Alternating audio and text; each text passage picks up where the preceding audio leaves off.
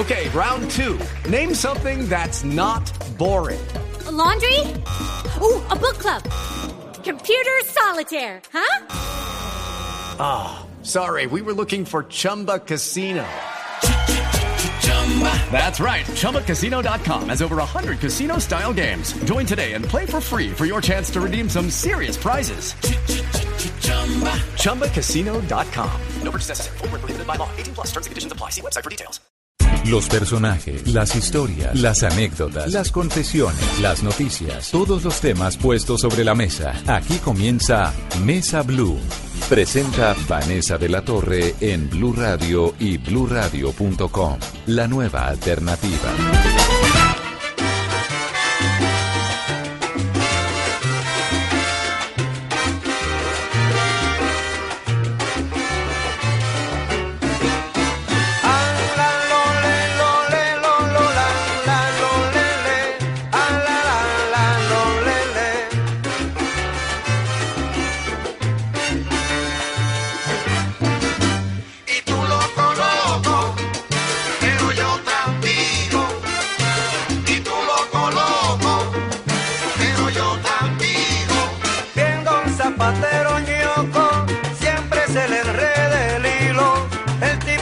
Vuelve loco, tú loco, loco, yo tranquilo.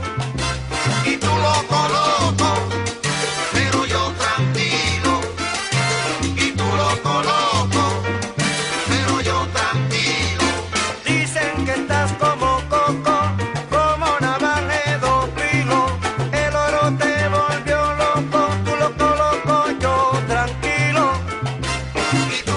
Robinson Díaz está estrenando obra de teatro en Casa Ensamble, en Bogotá. La Dama de Negro se llama su obra de teatro. Y es una mezcla como entre misterio, un poquito de terror, mucho teatro, que es lo que sabe hacer y lo que más le gusta. Y humor también. Humor negro, humor ácido. No, humor, eh, humor suave, muy agradable.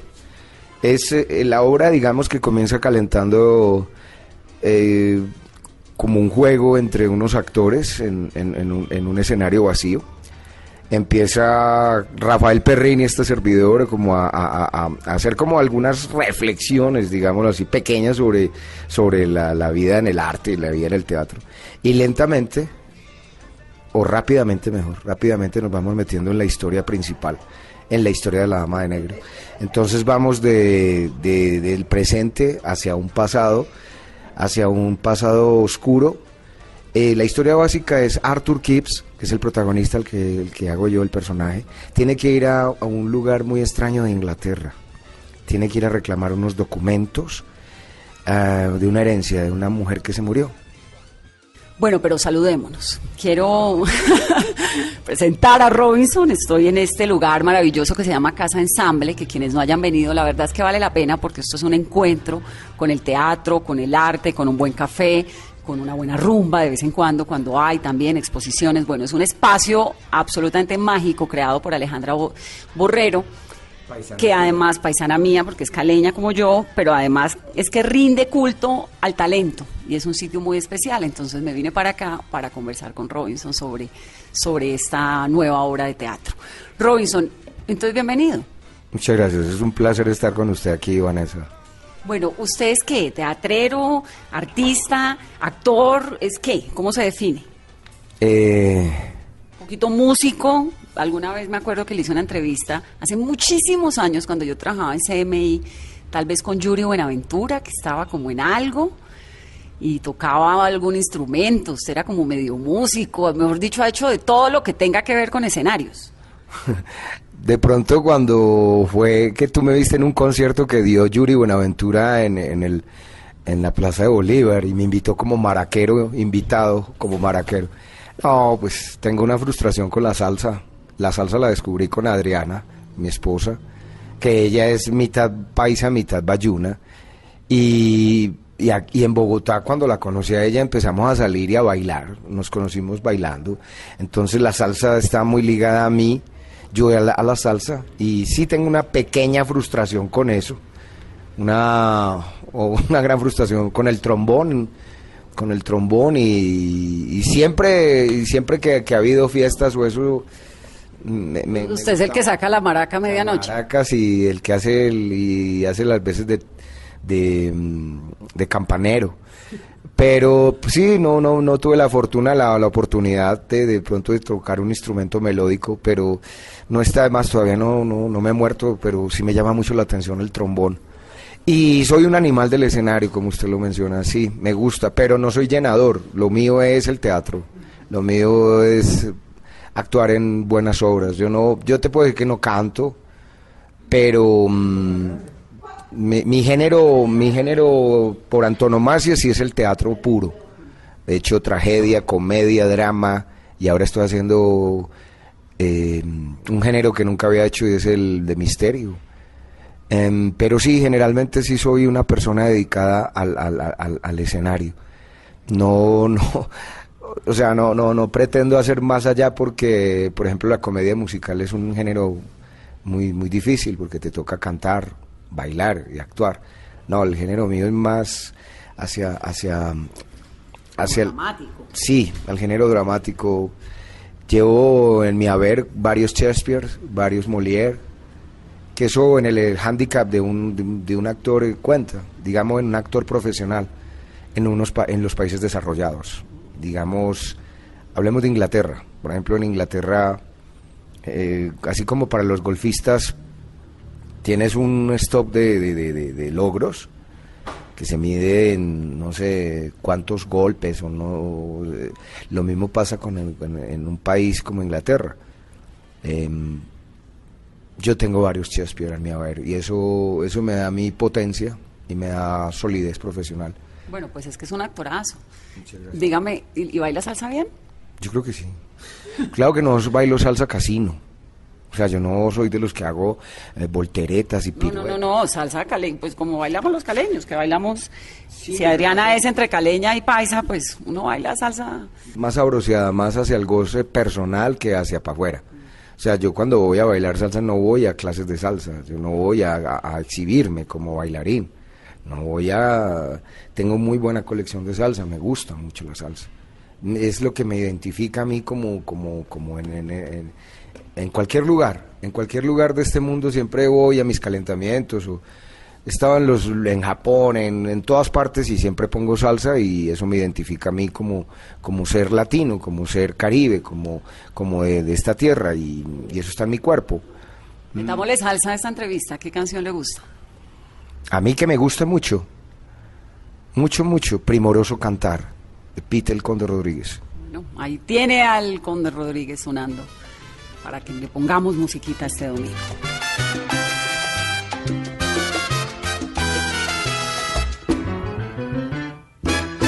primoroso cantar que comenzó en un barracón.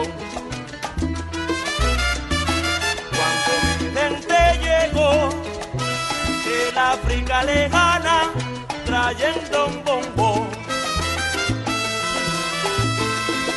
Y en el acto empezó la poderosa inspiración. Con que mi gente bailó contento noche y día al son del tambor. La negra se contoneaba. Robinson. ¿de dónde sale este niño que se vuelve teatrero, que le gustan las tablas, que termina siendo un gran actor? ¿De dónde sale? Mm, de mi familia, de mis papás. Tengo una familia que es como, yo soy antioqueño, soy de Envigado. Y hay familia de Jardín en el suroeste antioqueño, que es un pueblo bellísimo además. Los invito para que lo conozcan, es precioso. Y, y en, en mi familia ha habido siempre como mucha, mucha, muy propensos a, a la, a- la risa, al humor, eh, a los chistes. Mi papá es un contador de chistes. ¿Es una familia grande? No, somos cuatro. Somos cuatro hijos de eh, mi hermano menor Juan David, mi hermano tercero Alejandro, mi hermana segunda Lucy y yo. Pero como las familias eh, paisas tradicionales que se reunía una cantidad de gente, y los abuelos y los tíos y todo esto. Sí, los abuelos, sí, de mis tíos, sí, numerosos. Ocho por un lado y como seis por el otro. ¿Y qué pasaba en esa familia para que despertara este talento? Por eso te digo, o sea, había mm, mucho el gracejo, mi tía Adela, mi tía Elena por el otro lado, son, son, son tías y mi tía Ana Lucía, o sea, todos, mi papá, ¿sabes? mucho chiste, em, maneras de resolver las cosas con humor. Tenía que salir payaso, yo tenía que salir de alguna manera eh, por ese lado, porque muy, muy, me dice, me dice mi abuelita, me decía mi abuelita Lorenza, mi abuelita, la mamá de mi papá, que, que había por el lado, una vez le pregunté, pero yo dónde salí actor, porque o sea, nosotros no tenemos formación, o sea, yo vengo de una familia de, de comerciantes, de, de, de agrícola, campesinos, y para resultar yo universitario con título, yo soy graduado en maestros en artes escénicas de la Escuela Nacional de Arte Dra- Dramático, titulado, concursos, con muchas cosas. Entonces, ¿de dónde resulté? Me dijo, no, siempre hay como unos ancestros en, en la familia que, que viajaban en el tren, en el ferrocarril de Antioquia, que eran contadores como de, eran como, ¿Juglares? sí, un poco. Yo no, me, no, no lo iba a decir porque es que juglar es de la Media, de la comedia del arte. Aquí eran como trovadores, eh, chistoretos, como gente que, que se rebuscaba la vida como una, una especie de arriero que lleva chismes, pero además los cuenta de manera graciosa. No había, no había una forma específica como para darle, decirle, no, yo soy actor, no, no, no, no existía eso. La actuación en Colombia es una cosa muy novedosa, es una cosa muy reciente.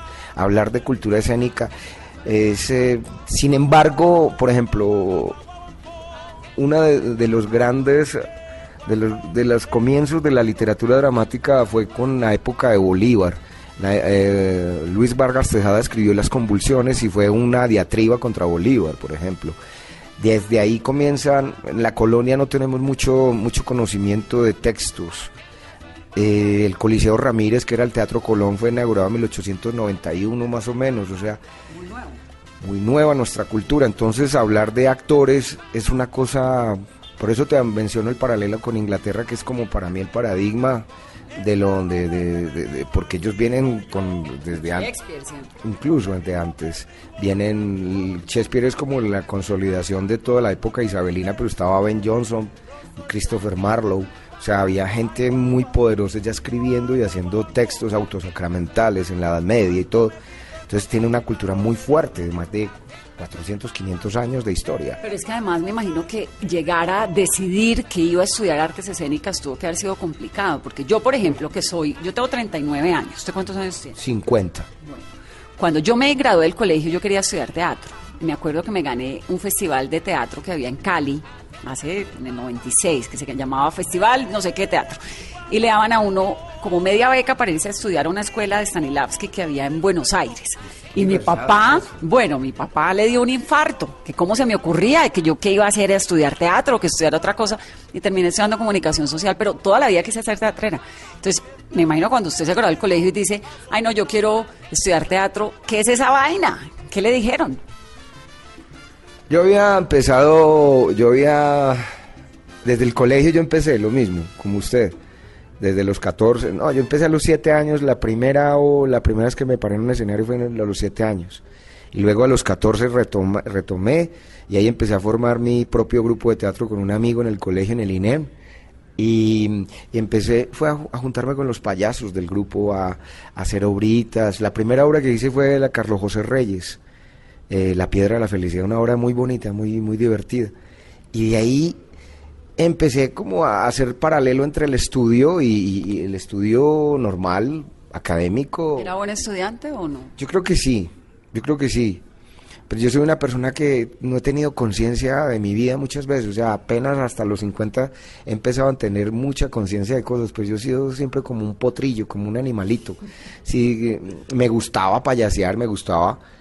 Y cuando llegué a los 19 años, 18 años, yo me gané la beca de honor de, del sal del colegio y todo el mundo volteó a mirar y este pendejo, pues, ¿cómo se, cómo se ganó la beca este vago? Sí, era muy aplicado, me gustaba, o sea, era muy, muy, sí, muy, muy buen estudiante, te lo puedo decir, aunque no, no lo lucía ni, ni, ni, ni- me ufanaba. Y, y, y me y me empezó a gustar mucho lo del teatro, mucho, mucho, pero yo llegué a los 18 años donde había que decir, bueno, ¿a dónde pego? Todo el mundo decía, yo quiero el médico, abogado, ad- ladrón, administrador. O... yo tenía claro. Y como era buen estudiante y mi papá, pues la obligación y yo era el mayor, pues bueno, entonces ¿qué vas a poner a hacer, hermanito? Porque necesito que me dé una mano aquí. No, es que yo quiero ser actor. ¿Actor? No, ¿cuál actor, hermano? No, no, no, no, eso hágalo como un hobby. Un hobby, pero actor no, o sea, eso, porque por eso, te- por eso hablaba antes de la, toda esa carreta, porque la cultura escénica, la cultura de, de artista es una cosa muy nueva en nuestro país. Es No, y ahorita hay espacios como este, digamos, estamos en caso ensamble y uno dice, bueno, aquí hay un espacio para el teatro, pero es que eso no había. antes. Mira, en estos días me enteré que hay un- una, una colombiana, una colombiana en los años, entre los años 30, en un viaje a Monterrey, en un viaje a Monterrey, en un viaje, en un viaje a Monterrey, hace siete meses, mm, me enteré que una colombiana triunfó en el siglo, en el, en el cine mexicano de oro. Tienes que averiguarte que era Como una- María Félix, algo así. Sí, señora, una, una muchacha de Bogotá, preciosa, preciosa, están las fotos, Clara María o no sé qué. Imagínate, nos- nosotros no hemos tenido conciencia, no hemos tenido conciencia de nuestros, de mucha gente en, en- en el arte, en la cultura. Es muy nuevo ese concepto, es muy, muy, muy nuevo. O sea, se tuvieron que romper muchos paradigmas para llegar allá. Y entonces usted le dijo al papá, voy a estudiar teatro. Y No, era romper todo el paradigma antioqueño, paisa. Eh, me di cuenta que tenía que, que romper, acabar muchas cosas con la familia, que darle, hacer stop con muchas cosas y, definitivamente llegar a la pelea. Llegamos a las peleas en mi casa. Mi papá estaba muy preocupado porque yo estaba ya en un grupo en Medellín, en Envigado y llegaba muy tarde.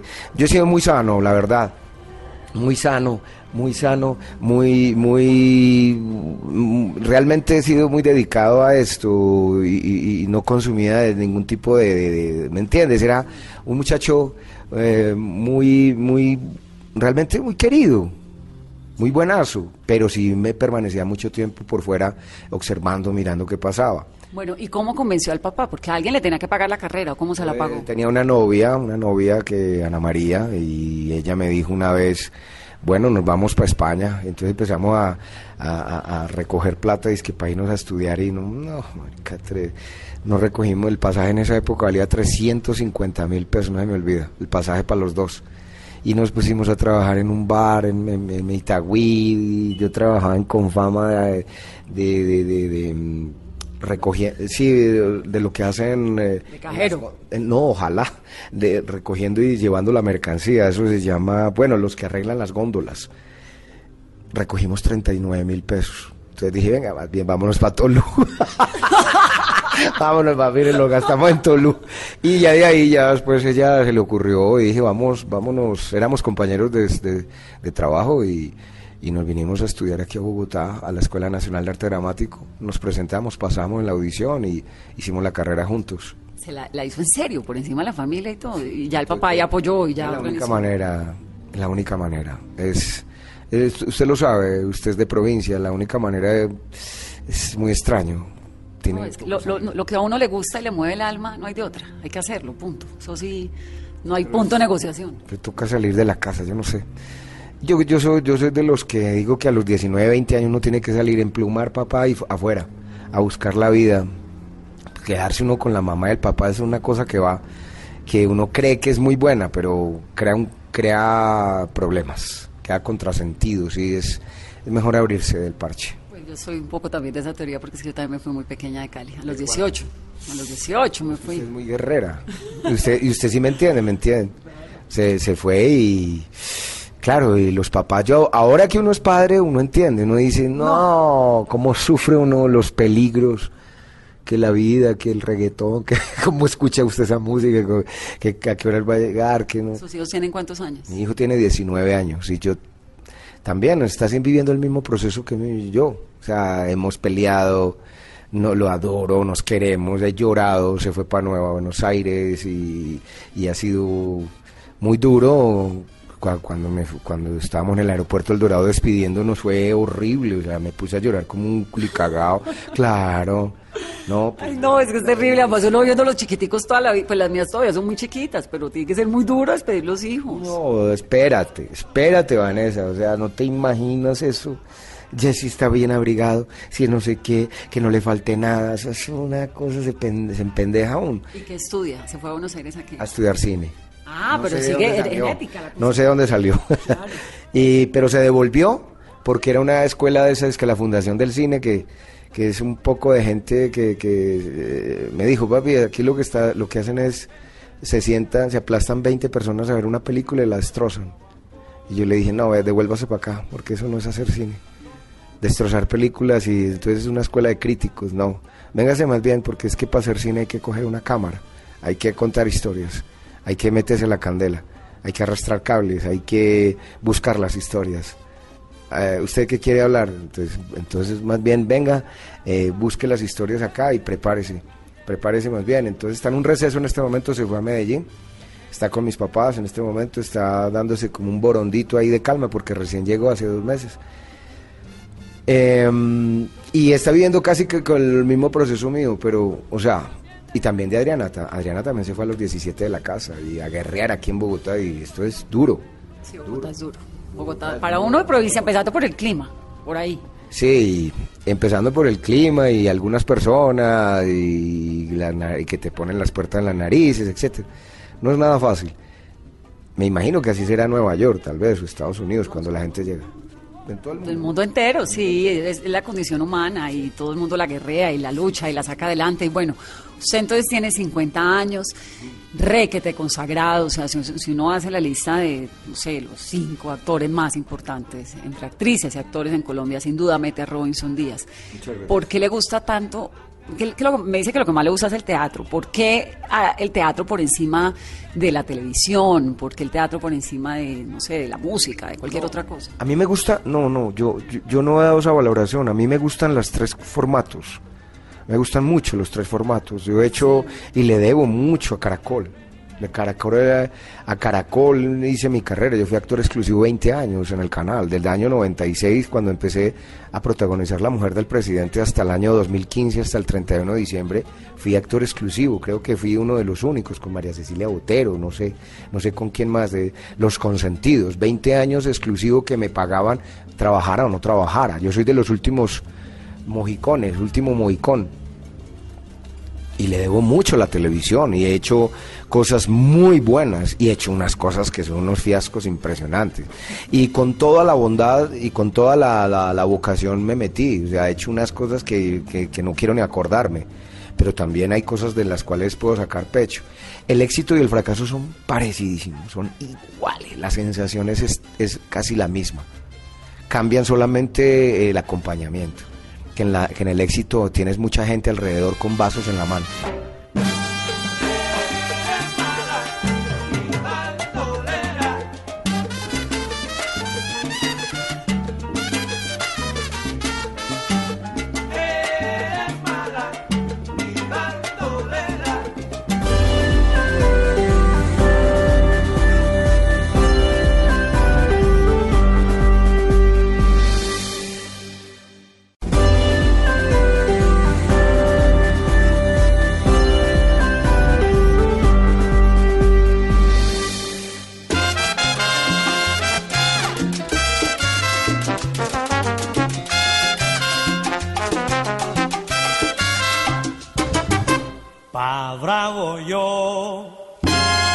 Soy mulato oscuro, tengo la mente en mi sitio y estoy bueno de salud. Pa' bravo yo, yo que tengo sentimiento, tengo sangre de africano y canto con gran virtud. Pa' bravo yo, yo que sé lo que es la tumba, el cencerro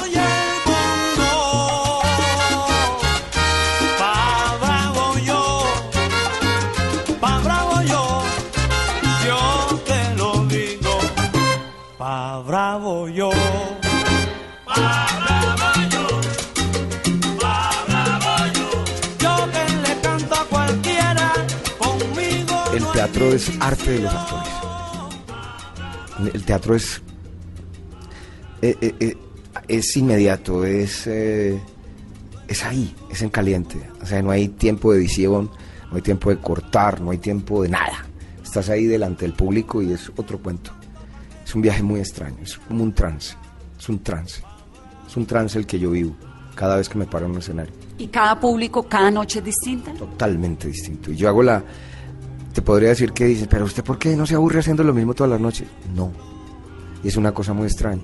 Y ahora que tengo la fortuna de trabajar con Rafael Perrin, porque es una fortuna, porque él es el director, el director de La Dama de Negro, y es el actor de La Dama de Negro, el original. Porque la anécdota fundamental es que yo estaba haciendo en, en México, estaba haciendo El Señor de los Cielos, eh, una encomienda que me dio Caracol Televisión que hiciera. Fui a hacer el 1 y el 2, las dos temporadas iniciales. Y en una de esas fui a ver la obra La Dama de Negro. Y me, y me aburrí al principio, los primeros 15 minutos, y después dije, y me pegó una enganchada esa obra. Una enganchada. Yo dije, ¿qué estoy viendo? Yo nunca me había asustado en mi vida. Nunca me había visto una obra de terror en teatro, en teatro. Películas y en televisión, sí. En teatro, y me dos horas y me morí de miedo, marica, me morí de miedo. Fui al camerino, pedí el favor de que me llevaran al camerino, me llevaron, me presentaron y le dije, no, yo quiero hacer esa obra en Colombia o algún día actuar con usted. El 3 de marzo realicé mi sueño, aquí en Bogotá, con producción mía, con mi dinero, con, con, con, con la ayuda de mi esposa, que es mi hada madrina, con, con la Casa E, con Alejandra Borrero y Catherine Nifeler, porque tengo que darle los créditos, y Manuel Orjuel, Patricia Grisales, que también estuvo, pero Rafael Perrín. Y con ellos me he dado cuenta que todos los días, y yo le he preguntado, maestro, ¿usted no se cansa de 23 años hacer lo mismo todas las noches? Y me dijo, no, no, porque lo importante es hacer una cosa, una, una cosa, pero bien. ¿Hay, hay espacio para improvisar? En esta particularmente eh, trato de que no. Yo soy muy morcillero, yo soy experto en morcillas. Soy de Envigado, además. Qué Soy- morcillero. Ese término no lo conozco. Sí, es un término muy, de, muy teatral, es el que mete morcilla, el que improvisa mucho y mete cosas que no están en el libreto original. Yo soy muy morcillero, o sea, meto mucha cosa de mí. El cabo, por ejemplo, es un personaje muy de mi propia cosecha, muy morcillero, o sea, mucha morcilla mía, mucha aporte personal, es la morcilla. Y en esta obra el rango de improvisación es muy pequeño, muy pequeño porque el libreto está estupendamente bien hecho, entonces eh, tengo que trabajar al estilo londinense, es decir, respetando lo de la estructura. En la televisión hay, hay que le debo mucho y además la, la- lo famoso, lo, más paradójico es que yo nunca soñé ser actor de televisión, nunca. Yo siempre me, me- me ha gustado el escenario, el escenario en vivo. Y, a la televisión le debo mucho y agradezco mucho pero mis construcciones y mis participaciones en televisión están supeditadas mucho de la mano de unos muy buenos libretos y siempre pues tengo que decirlo, que Caracol, o sea, porque si tú puedes ser muy buen actor, pero si no tienes una producción que te respalde como ha sido Caracol, con unos muy buenos libretos, con ese padrinazgo tan fuerte que hay allá, que tuve, pues no puedes hacerlo. Y en cine, el cine es un lenguaje, la televisión es un lenguaje más de productores hoy en día, más industrializado. El director casi que hasta pasó a un segundo, a segundo punto. La época, cuando se muere Pepe Sánchez reciente, se acaba la vieja televisión, porque Pepe era el, director que, que era el todero, el que conceptuaba, conceptuaba todo, ¿entiendes? Estaba por encima de la producción. Era el que definía casting, el que definía locaciones, el que... Ahora no, el productor es el que define repartos, presupuestos, locaciones, libretos, eh, que una escena se tenga, que, una locación se le saque el mayor provecho porque esa locación vale 505 millones de pesos, entonces hay que hacer la mayor cantidad posible de escenas en esa locación para sacarle, ¿me entiendes? La, capacidad de ensoñación que tenían los directores de antes era fabulosa, porque el director eh, era realmente estaba de la mano de la, de la, de la poética de la, de la historia, entonces le importaba un comino si había una escena en esta locación y 10 en la otra. No, aquí ya está industrializado. Entonces en la televisión tú eres una fichita, El actor es una ficha, entonces, y a mí me gusta ser muy autónomo. El teatro me da esa autonomía. ¿Y en el cine? El director, el director, el director es un arte del director. Y Y, nunca- la fotografía, entonces uno es parte del decorado, parte del decorado y parte del paisaje y te photoshopean, te, te hasta te animan en edición o te o con el Pro Tool, yo no sé cómo se llaman esas cosas que manejan ahora esos equipos de sonido, se pueden doble, doblar cosas. A mí lo que me parece muy interesante de, de- fundamentalmente, más allá del contacto, porque sí, o sea, en esta época de, todo lo que es la, todos estos, todas estas cosas virtuales, me dado cuenta de dos cosas. Lo primero es que eh, somos, somos seres que necesitamos el calor, el contacto, el rito, ¿me entiendes? Y, y en el teatro y los conciertos en vivo, mira, los, los artistas hoy en día, los conciertos que pensábamos que no, que, que los iba a matar el, lo digital, el YouTube, no, hoy en día usted va a un concierto en vivo a ver a un, un- un cantante tocar, nosotros que somos salseros, ah, yo, el gran combo de Puerto Rico, Bueno. bueno ¿Qué tal el maestro Rafael Itier tocando el piano, por favor? y que suenen como uno los ha escuchado. O sea, eh, no sé, que, que, por ejemplo, eh, regresa ya el gran combo. Regre o sea, que uno pam, pam, pam, param, pam, pam, pam, paran. ¿Me entiende? Y que uno oiga lo mismo ahí en vivo, eso es una cosa que no la cambia nadie. Lo que pasa con el teatro pasa lo mismo, o sea, es un ritual que es atávico, es nosotros en las cavernas. Después de la faena vamos a que nos echen un cuento, ¿entiendes? Y, y lo otro que a mí me parece fundamental es que en el teatro yo puedo probar cosas que no me dejan hacer en ninguna otra parte. Es como mi, mi- el laboratorio de Dexter, ¿entiendes? Yo me pongo ahí a, a funcionar, a probar cosas, a cambiar tiempos, a probar otras historias. Una vez en un festival iberoamericano en- de, los de Fanny, leí un programa de mano que era, me fui a ver el Katakali de la India, espectáculo maravilloso, extrañísimo, de teatro Katakali, que es una cosa extrañísima. Y leía en el programa, decía, el teatro hablará del amor, de la guerra, del odio, de la paz, de, la tristeza, de la depresión, del aire, del agua, de... Y era una lista larguísima. Para mí fue definitivo porque yo dije, sí, yo en el, en el teatro puedo hablar de todo, de todo lo que quiero.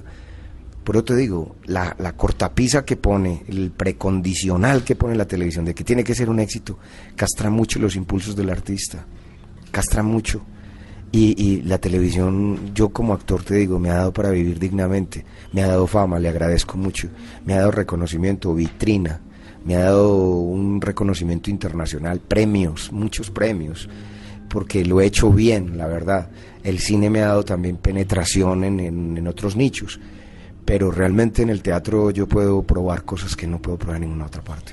Robinson, hubo una obra de teatro que usted hizo con Julián Arango, que presentaron en Estados Unidos, donde estaba Guadaña y no me acuerdo cómo se llama el otro capo, que eso fue muy criticado porque algunos lo vieron como una oda a uno de los peores episodios que tiene la historia de Colombia, pues que es la mafia, el narcotráfico. ¿Usted cómo lo vio? Yo hice, yo hice la fiesta del cabo que se llamaba y todavía la sigo haciendo. Llevado de la mano del público, porque yo me crié en un ambiente purista. Yo soy de los actores de acade- académicos donde yo no me repito, yo no vuelvo a hacer eso. Ese personaje ya lo hice y ya no más. Cuando yo hice el cartel 1, cartel 2 de producción de Caracol Televisión, que fue un madrazo, un éxito internacional, incluso ayer hice, la van, a, la van a volver a pasar en Guatemala, o sea, estoy hablando de 10 años después, y sigue y sigue siendo número uno en Netflix, en los portales de, de streaming, de televisión, o sea, eso se me sale a mí de las manos. La gente disfruta mucho con el dolor ajeno. La gente disfruta en Latinoamérica viendo el cartel 1, cartel 2, El Señor de los Cielos. Pregúntele a la gente por qué. En México es una locura. O sea, la gente en Guatemala, en Nicaragua, en Honduras, en todas partes, en Panamá. Yo soy ídolo. El personaje del cabo es ídolo. Hay cevichería el cabo, trasteos el cabo. En México es impresionante. Yo me conozco México de, de, de- de- De cabo a rabo. de cabo a rabo, desde Tijuana hasta Chetumal, desde Colima hasta Reynosa, me la conozco completa. Me faltan tres o cuatro ciudades. No pudimos ir a, a Acapulco por, lo, lo- por el tema a Guerrero y a Cuernavaca, por el tema de lo que hay a Tampico, por el tema que, porque es que, como dice el Por el cabo, tema de la mafia. porque el cabo dice en, en el discurso que echa, dice, primero se acaban los pobres que los traquetos. El personaje se me salió a mí de las manos, Vanessa. Yo di- dije que no quería ser más el cabo, pero a mí me empezaban a llamar de, de- de lanzamiento de discotecas, de antros, como llaman en México, de, de, eh, para cumpleaños, bautizos. Y hombre, yo, yo no iba a matar una vaca que me da leche a mí, Pero porque eh, pensó que no lo quería hacer más. porque dije que porque quería hacer por el purismo mío, porque a mí me enseñaron de que el actor no se repite, pero yo cuando fui a México entendí lo que es el show business. Hay espectáculos como La Dama de Negro, que llevan 23 años. Aquí las obras se matan a los 5 o 6 meses, siendo éxitos. Allá me enseñaron y aprendí que las obras hay que monetizar el esfuerzo, hay que monetizar el sueño, hay que monetizar el delirio, hay que monetizar la poesía. Pero es una oda a la cultura No, traqueta. no, para nada. Para nada. Y si no, entonces, si no es, entonces, ¿por qué le causa este problema moral? No, me causaba el problema moral con respecto a mi carrera de repetirme, de hacer el personaje el cabo. No, moral, no. Me- me- me- el problema que yo tuve con el, con el personaje del cabo era un personaje de repetición de que yo me... El famoso, lo que dicen aquí en la parroquia, aquí en Colombia, que es esta parroquia de Colombia, se encasilló haciendo el cabo y pobrecito no lo llaman para nada más. Entonces le toca hacer el cabo. Pero resulta y pasa que no, que yo, a mí, yo he seguido haciendo más cosas, pero me siguen llamando para eso. A mí me llamaron y decidí, porque era tanta, tanta, tanta la llamadera, que eh, Patricia Grisales, que ha sido mi manager de ese espectáculo, y de otro que se llama Mucho Animal, con Pucheros, que fue el escritor de eso, hombre, hagamos un espectáculo en serio. Y resultamos en- haciéndole, entregándole al público un, un espectáculo de hora y 45 minutos, donde el personaje del cabo habla de lo humano, lo divino, y llama las cosas por su nombre. Es supremamente original, es impresionantemente controvertido, porque el personaje del cabo habla desde el punto de vista del narco, del fenómeno del narcotráfico. Para nada es una oda, es al revés, los que lo han visto. Yo no tengo ni un mal comentario. Ni, y yo sabía que como embajador, como artista colombiano, me iba a enfrentar a, a esas preguntas. Claro, Ah, porque- ¿cómo, cómo así que eh, mucha gente, y mucha gente que vio el espectáculo dijo, no, ahora sí, ya, ya entiendo. No, es un personaje, los que, los que hacen, los, los mafiosos son seres humanos. Yo hago personajes seres humanos, yo los defiendo. No, no defiendo sus acciones, sino como seres humanos. Y el personaje del cabo, en el show de la fiesta del cabo, lo que hace es un, una reflexión profunda, porque él se quiere retirar y decir, ya estoy harto de esta carajada, estoy harto. Pero se da cuenta de que no puede, pero es una reflexión en tono cómico, porque si no sería una conferencia sobre narcotráfico. Y, y me he dado cuenta de que, de que, de, de que la, se mata la chanda, eh, se mata el perro, pero la chanda sigue. Y, el, y, y mira, en estos recorridos, en estos periplos que he hecho, o sea, el pa- eh, vea, Latinoamérica está inundada de cocaína, Vanessa. No, pues O sea, esto no va a acabarse, yo no sé cuándo se va a acabar esto. El día que la legalicen. Yo no sé, incluso no sé, pero mire, se aumentaron los cultivos de, co- de, de- de- de- de- de hoja de coca en Colombia. o sea, 188 mil hectáreas, acaba de decir el Departamento de Estado. Es como el whisky, como cuando en el whisky en 1930 estaba prohibido en Estados Unidos. primero se acaban los pobres que los traquetos. ¿Esa frase es de suya o del cabo? Es del cabo. es del cabo en el show. Es decir, el cabo está cansado ahí. Es muy, es un personaje que está cansino, que dice ya me quiero retirar y, lo están buscando, hasta la esposa lo está buscando para acabarlo. O sea, lo está buscando hasta el perro para matarlo, para acabarlo. y él dice yo me quiero retirar de esto y hace una reflexión profunda sobre el, el tema, sobre el fenómeno en tono, en clave cómica y es un espectáculo que lleva llevo 170 presentaciones, más de 90 ciudades de todo, desde el Canadá hasta el Ecuador me he recorrido, me siguen llamando, tenía gira por España, otra, la segunda gira por Francia, por, eh, Inglaterra, por eh, España, por Bé- Bélgi- Bélgica y Holanda. O sea, me siguen pidiendo, yo le pregunto, esa gente qué es lo que ven en, ese tipo de personajes. Yo no, yo necesito comer, yo necesito vivir. Yo no es que esté muriéndome de hambre ni estoy en un escampadero. Haciendo esto. No, ese espectáculo es muy fino, es muy bueno. Yo lo defiendo porque está muy bien hecho. Yo actúo con, con Alberto Barrero. La- es un espectáculo donde la gente sale muy complacida, donde escucha otras versiones acerca del fenómeno. Bueno, Robinson, de todos los personajes que hay en el maravilloso mundo del teatro, ¿cuál le gusta? Ahora me hablaba de Shakespeare, hablábamos de teatro de, los de la época dorada, del cine mexicano. ¿Qué personaje le gusta? A mí, a mí me gustan mucho los personajes históricos, Vanessa. Me gusta cuando tú hice una película que llamaba Bolívar soy yo. Me encantó poderme. Además, usted se volvió casi Simón Bolívar, ¿se acuerdan? Sí, no, pero no me enloquecí como el actor ese Pedro Montoya. No, o sea, yo sí, yo sí puedo quitarme la- el vestuario y volver a ser eh, Robinson. Eh, me gusta mucho Sucre. Me, me encantaría poder hacer la historia de Sucre. Me parece, me parece además hermosísima. O sea, cuando le dice al Libertador me voy, yo creo que ya hicimos la campaña. Quiero ir a ver a mi esposa que no la había visto y en ese viaje estaba muy enamorado de su mujer y en ese, en ese, en ese viaje lo matan. O sea, es una historia muy triste. Y era el mariscal Sucre, un guerrero a todo dar. Me encanta Ricardo III de William Shakespeare. Me encantaría ser Cyrano de Bergerac. Eh, tengo muchas ganas de hacer La Mandrágora de Nicolás Maquiavelo. Tengo muchas ganas de hacer una adaptación de El Duelo de, de Conrad. Me, me encantaría. Los duelistas, me encantaría. Tengo dos o tres cosas por ahí de, de Molière que me gustaría. ¿Cuál es la obra que más le ha gustado de las que se ha visto? Digamos, si usted dijera, bueno, me toca repetir una obra que me tengo que ver el resto de la vida, ¿cuál es esa? Yo ahora, Vanessa, va a sonar muy comercial, pero en este momento mi posgrado es La Dama de Negro. Yo quisiera que la vieras, porque creo que llegó un momento en mis 50 años donde ya empiezo a ver que se empieza a echar flores, donde yo siento, me siento maduro, donde creo que puedo pasar a un momento distinto. Seami es un pensador y escribía un dramaturgo japonés y decía que el actor a los 50 es donde comienza a echar la flor del cerezo. Yo empiezo a sentir ahora, porque yo no estoy buscando reconocimiento ni demostrarle a nadie nada, no estoy buscando salir en revistas ni que me llamen, no, ya es un asunto de reto personal, de marca personal. Y me siento que hay una, empieza a haber una totalidad armónica conmigo, con mi trabajo, como que empiezo a sentir que la voz está funcionando, que mi cuerpo me obedece, que las emociones llegan, que el impacto, que la radiación al espectador funciona porque es que es lo que lo que ocurre en el teatro es que tiene que impactar, o sea, que tiene que irradiar, que lo que tú estés eh, diciendo y que el espectador esté viendo y oyendo impacte, y creo que estoy conectando. Eso es la, la y, y- fundamental para mí en este momento, es entrar en una especie de metafísica actoral y es que se olviden de mí, se olviden totalmente de mí, o sea, no me interesa que vean a Robinson Díaz, me interesa es que vean la historia que vean que yo me que me trasluzca, que me desaparezca en el personaje.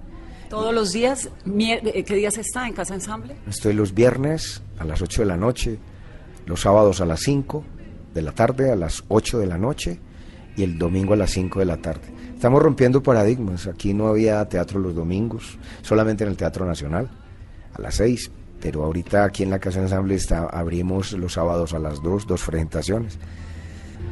Eh, la obra es escrita por Susan Hill, una adaptación de Stefan Malatrate, una adaptación de una novela que no se parece a la versión de cine de Woman in Black, ni tampoco a las versiones del libro. Eh, Me atrevería a decir que, y con toda humildad lo digo, la versión que tenemos de teatro es muy buena, muy buena, muy poderosa, porque tú puedes creer que en dos horas te peguen una asustada como la que estamos asustando y la gente sale asustada muy bien, ¿me entiendes? O sea, porque eso es de los aspectos que más me interesa a mí como actor, que la gente salga compensada. Aquí estamos acostumbrados a que, a que, a que nos estafen y no valoramos el esfuerzo que hace el público. Ponte en tu lugar como público, que tú cojas un taxi o agarres un bus o te metas en, no sé, en la fila, el parqueadero, que lloviendo, el frío, salir de la cama, de la casa, hacer la fila, comprar la, la, la boleta para que para meterte a ver una hora donde te estafen un hueso. No, aquí no, aquí es casi, te puedo garantizar, satisfacción garantizada. La gente sale absolutamente feliz porque más que una obra de teatro sale como en una pequeña experiencia temática no es la casa del terror, no has descabezados, no hay gente cortada, ya tenemos con el terror que hay en este país, es, es, eh, eh, eh, te metes en un ámbito como, como si casi apela a los, a los miedos infantiles que tenemos, a los fantasmas que hay debajo de la cama, a las apariciones en cementerios, a esa cosa del cuento de que cuando nosotros nos cuentan un- una historia de terror, de susto, de suspenso, esa es esta obra. Entonces me siento muy, muy completo como, como actor. Pues yo me siento muy feliz y muy agradecida de haberme podido meter un poco en Robinson Díaz en esta tarde y obviamente hay que ver la obra de teatro. Y Robinson, me alegra mucho, entre todo además, que esté bien, que esté con su señora, que es hermosísima, que hayan superado toda esa cantidad de cosas que obviamente aquí la gente está esperando que le pregunte, no lo voy a hacer porque respeto y profundamente la vida íntima de la gente. Pero me alegra mucho verlo así, fuerte, contundente, súper buen actor que es. Y gracias por abrirme este espacio. No, usted, Vanessa, eh, maravillosa periodista. Me, me- me- me siento muy honrado, me parece usted formidable. Eh, me, siento muy contento de poder estar eh, conversando con usted, porque además usted es tan brillante y hace, le hace un homenaje tan bueno al periodismo, a- a- al periodismo bueno, al periodismo que, que no son relacionistas públicos ni aduladores, sino de verdad que indagan en la noticia y, y me encanta que me haya podido escudriñar, le agradezco mucho. Estoy muy feliz, Robinson. Gracias. Y ustedes terminen de pasar una tarde muy feliz. Ay, por supuesto, que ir a teatro. Soy Vanessa de la Torre y esto es Mesa Blue.